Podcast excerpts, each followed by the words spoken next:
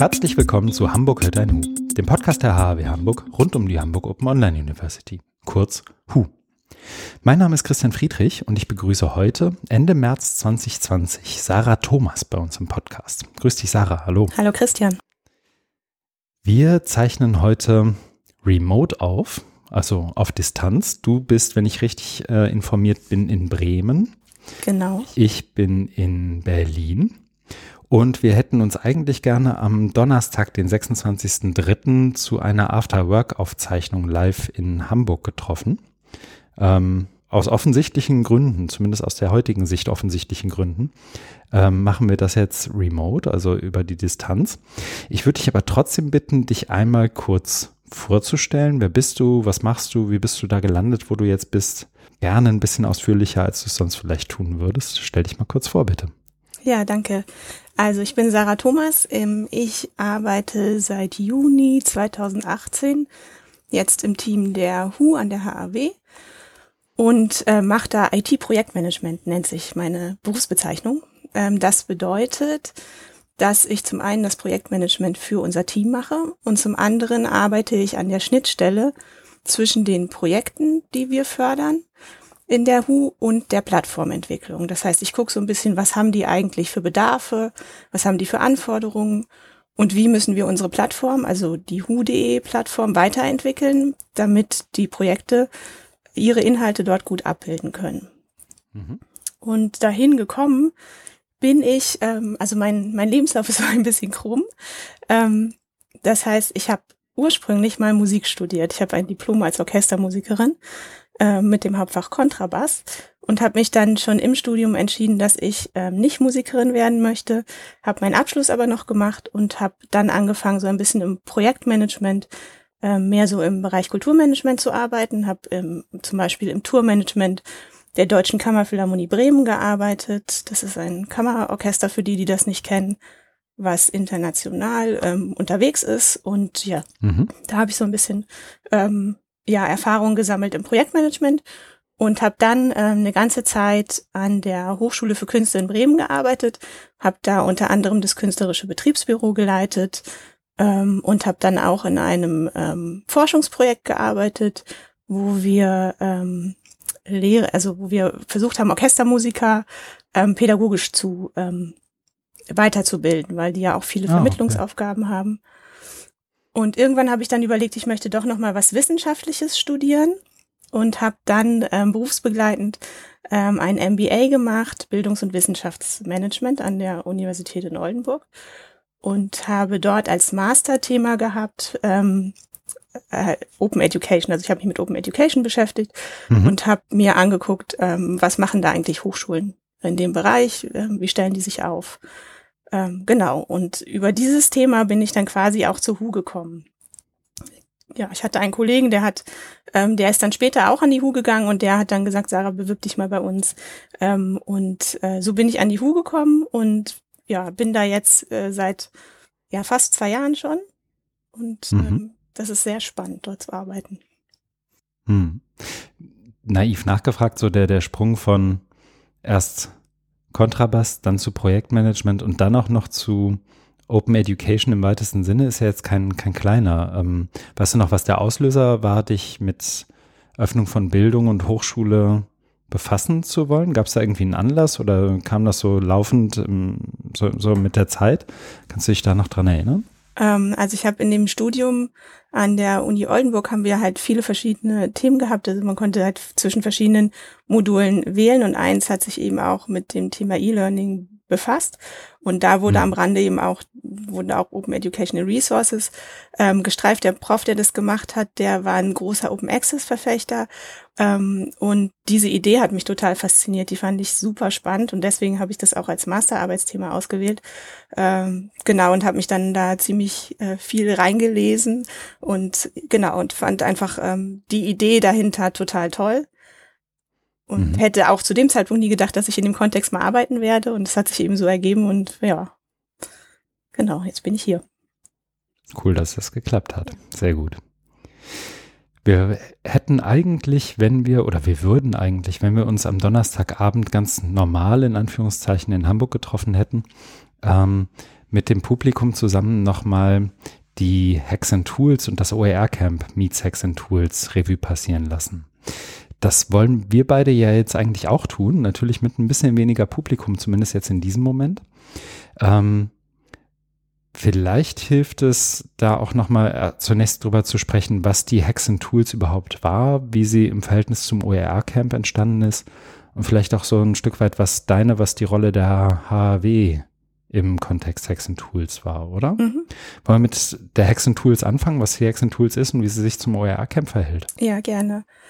Ähm, also Hexen Tools war eine Idee, die wir hatten bei uns im Team, äh, weil wir uns überlegt haben, wie kriegen wir eigentlich die Öffnung der Hochschulen hin? Also einer unserer Aufträge an der HU ist eben auch äh, Bildung für viele Menschen zugänglich zu machen. Und ähm, bisher fördern wir überwiegend Projekte, die eben äh, im Kontext der Hochschule entstehen, ähm, weil mhm. unser Schwerpunkt eben auch ähm, ist wissenschaftliches, also Wissen, das eben wissenschaftlich überprüft ist, auch ähm, an die Bevölkerung weiterzugeben.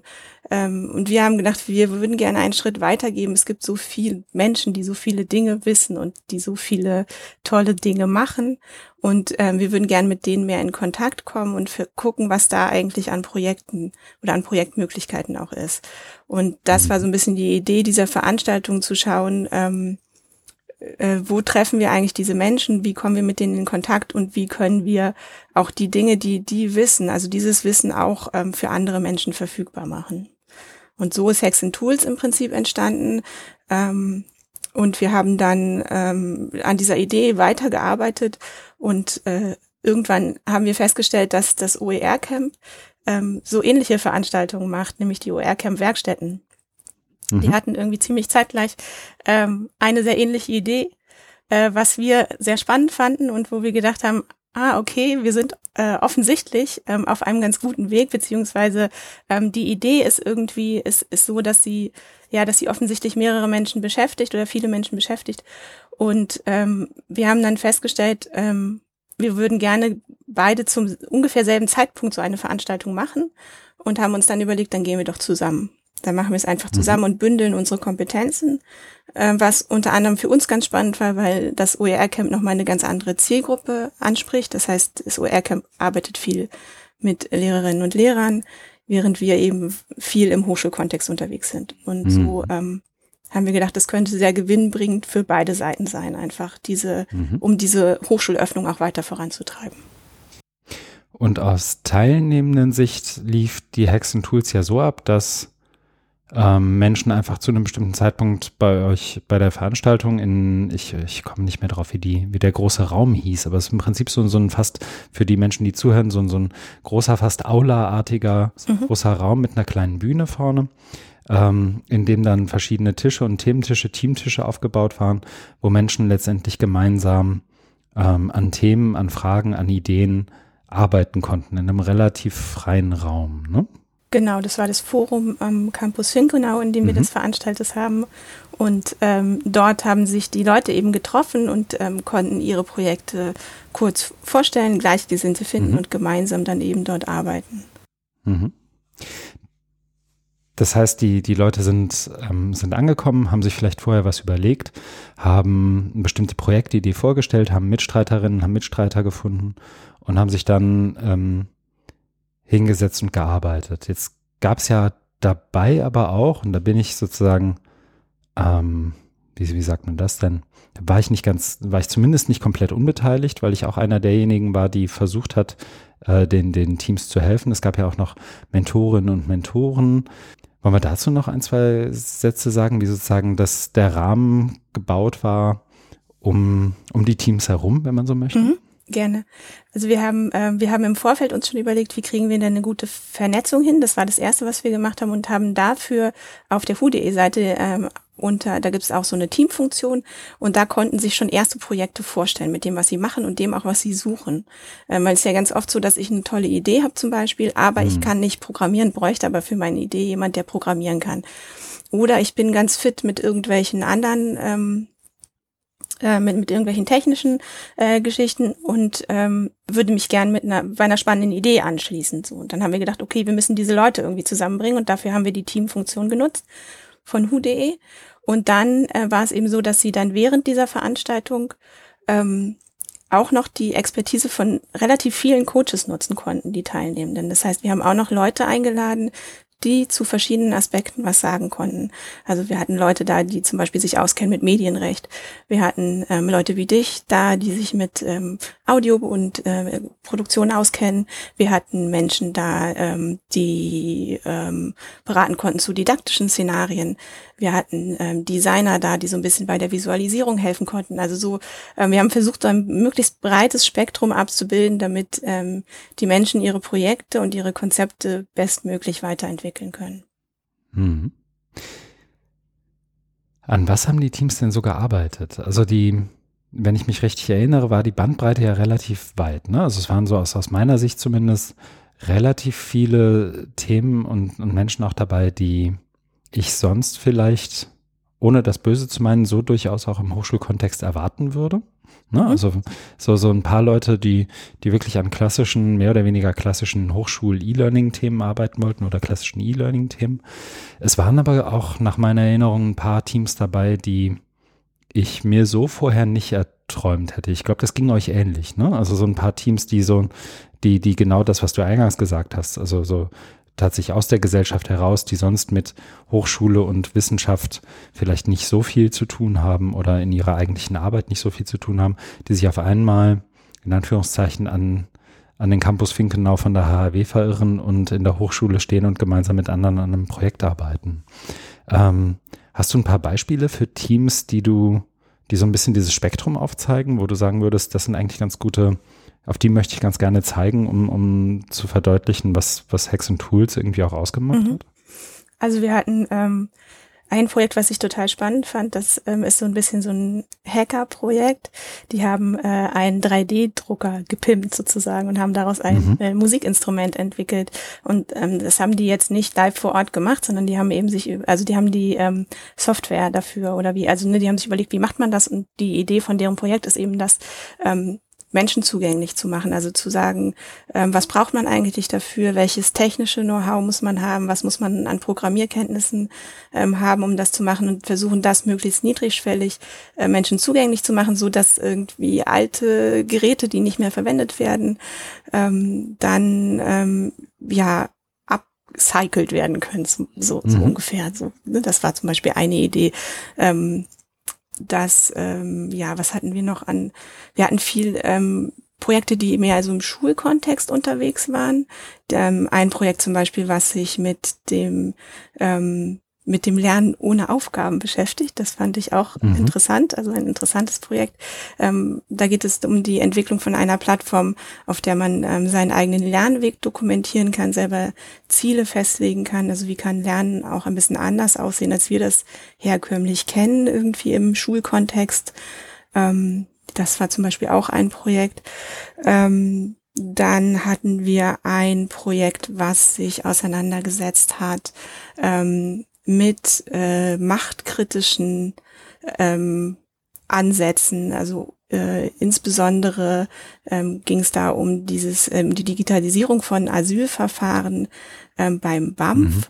Ähm, und äh, der kritischen Auseinandersetzung damit, was, was bedeutet das eigentlich auch ähm, unter ähm, ja diesen äh, ja da war Rassismus zum Beispiel ein Aspekt. Was passiert eigentlich, wenn ich mhm. solche Verfahren digitalisiere? Genau, so.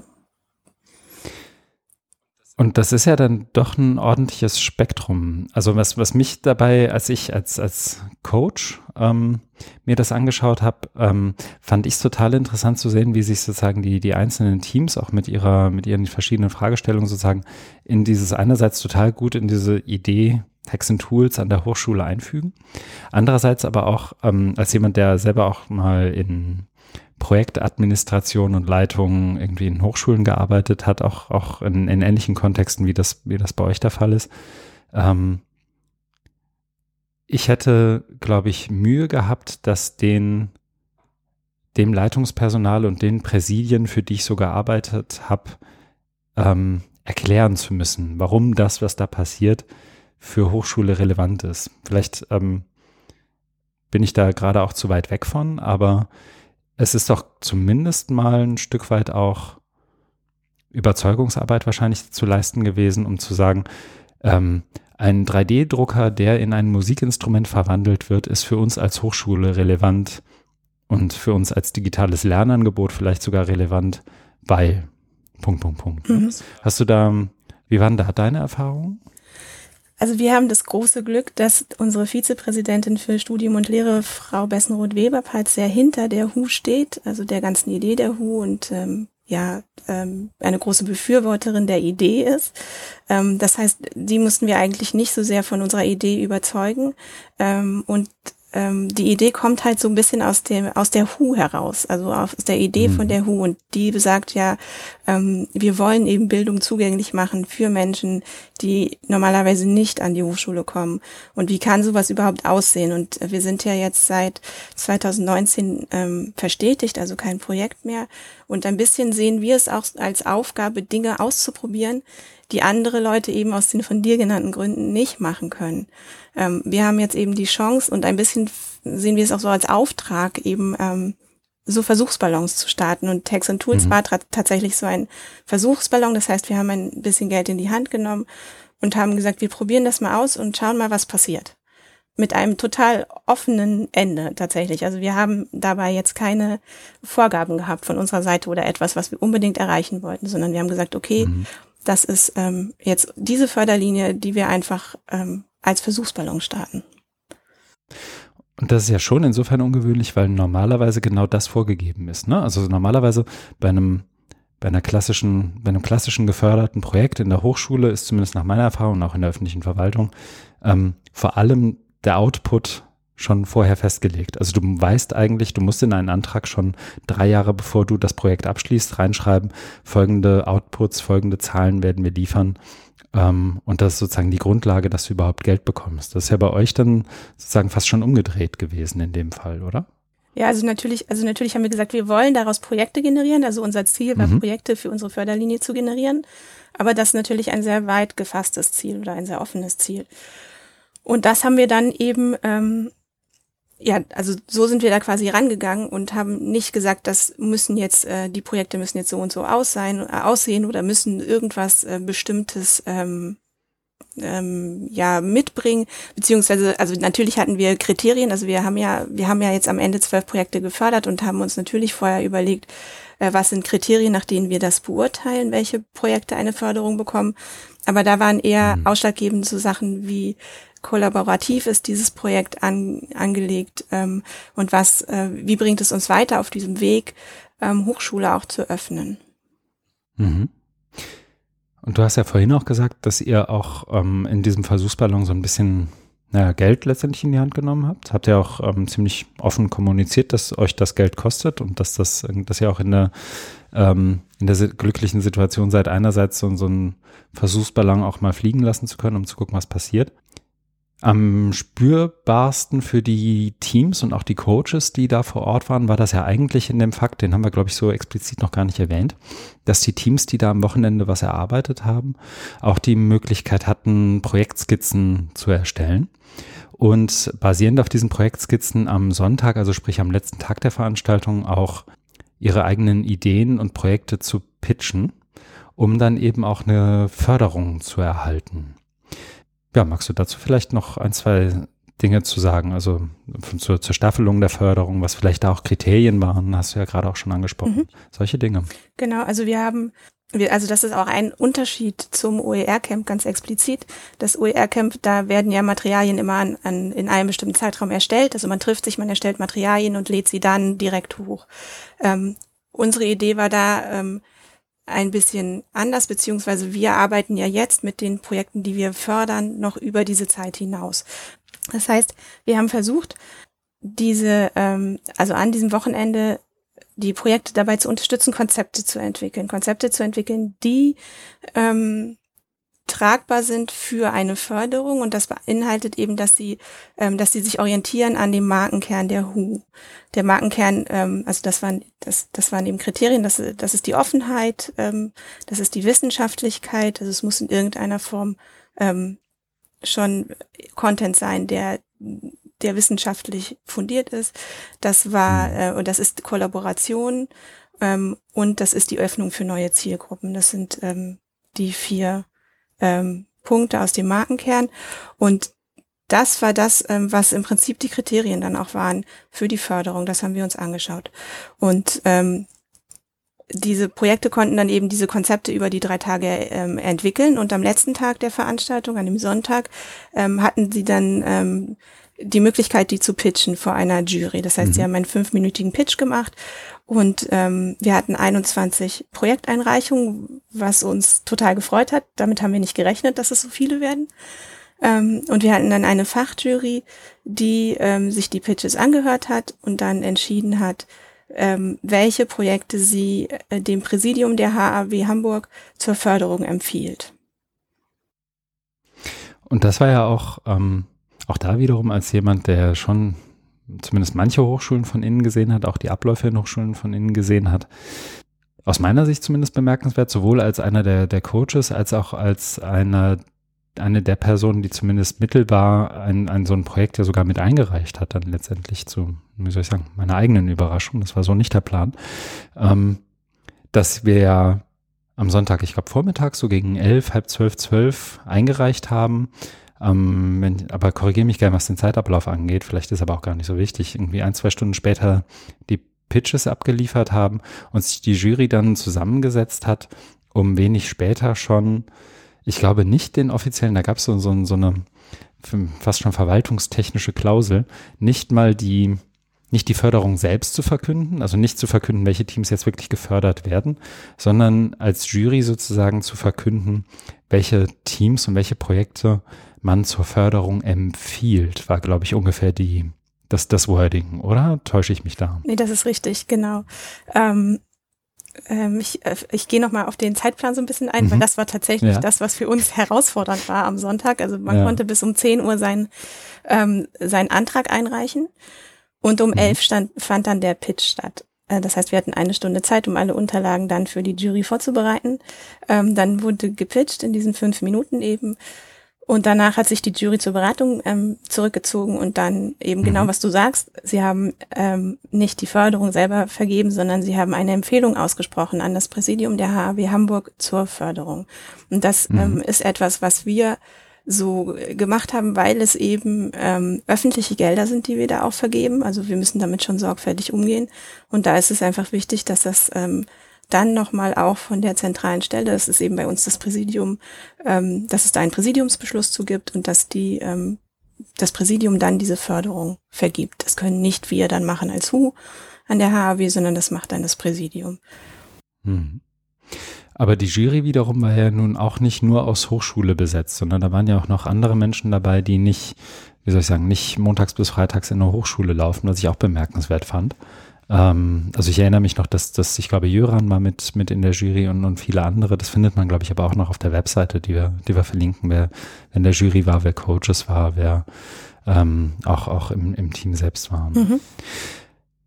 Ähm, Jetzt geht's ja weiter und ich kann als, aus eigener Perspektive sagen, weil ich ja so zumindest mit, mit einem Auge immer noch mit, mitgucke und eigentlich auch mit zweien immer mal wieder äh, mitgucke, was so mit den Projekten passiert, dass wir ja jetzt auch ähm, erwarten können eigentlich, dass in den nächsten, ich sag mal, sechs bis neun, vielleicht zwölf Monaten, je nachdem, was die derzeitige Corona-Krise mit, mit uns allen macht, auch Ergebnisse erwarten können. Da gibt es ja verschiedene Meilensteine, die, die die Teams einhalten können. Und auch das fand ich interessant, weil es von der Projektlaufzeit ja auch nochmal was ganz anderes ist, als das, was äh, in Hochschulen sonst so üblich ist. Ne? Mhm. Also ähm, ich fand es interessant, ich weiß nicht, wie du das siehst, dass jetzt insbesondere ähm, bei den kleineren Projekten, aber auch bei den anderen, äh, wirklich in den nächsten sechs bis neun Monaten eigentlich das Ergebnis stehen soll. Ne? Also Ende Dezember, Ende November, Ende Dezember ähm, soll da eigentlich was stehen. Das ähm, ist ja auch eine, eine Taktung, die nicht so ganz hochschulig ist oder? Genau, also vielleicht auch nochmal was zur Fördersumme, das geht ja so ein bisschen einher auch mhm. mit, den, mit dem Zeitkontext. Äh, mhm. ähm, also wir haben Förderungen in Höhe von fünf, zehn beziehungsweise 20.000 Euro vergeben. Also es waren jetzt keine ähm, Summen, die jetzt total riesig sind. Und die Idee war ja, äh, eben diese kleinen Projekte zu fördern, die so in der Gesellschaft rumgeistern. Dinge, die Menschen bewegen, aber für die sie keine Zeit und keine Ressourcen haben. Und denen die Möglichkeit zu geben, diese Projekte eben weiterzuentwickeln und voranzubringen und am Schluss ähm, offene Bildungsmaterialien zu erstellen mit den Dingen, die sie eben beschäftigt, beschäftigen. Und das ähm, mhm. deswegen auch diese kurze Laufzeit, weil, ähm, wie gesagt, es ist ein Versuchsballon und ähm, es sind eben aus unserer Pers also aus einer Hochschulperspektive sind es kleine Projekte. Wenn man jetzt aus so einer, ich glaube aus der OER-Camp-Perspektive guckt, wo ja häufig einfach an so einem an so einem Wochenende dann irgendwie einzelne Arbeitsblätter oder sowas entstehen, dann sind es schon wieder größere Projekte. Mhm. Ähm, aber das ist ja immer eine Frage, mit welcher Brille man da gerade drauf guckt. Und wir haben aber ganz bewusst uns eben dafür entschieden, diese, diese Sachen so ein bisschen ähm, kleiner zu halten und zu schauen, was gibt es denn an kleinen, interessanten Projekten. Hm. Viel zu den Rahmendaten, die es bei der Hexen Tools gab. Ich glaube auch schon den ein oder anderen Erfahrungsbericht und Rückblick finden Menschen ja schon auch noch im Netz, unter anderem auf blogs.hu.de slash hexentools, alles zusammengeschrieben, also Hacks, H-A-C-K-S-N-T-O-O-L-S. Ähm, Gibt es aus deiner Sicht ähm, jetzt so zum zumindest zum, zum, so langsam in der Zielgerade unseres Gesprächs was, wo du, wo du sagen würdest, das muss auf jeden Fall noch in das Gespräch rein, das muss ich auf jeden Fall noch ergänzen oder loswerden, gerade im Kontext OER Camp, Hacks and Tools, irgendwas, was dir noch auf der Zunge brennt?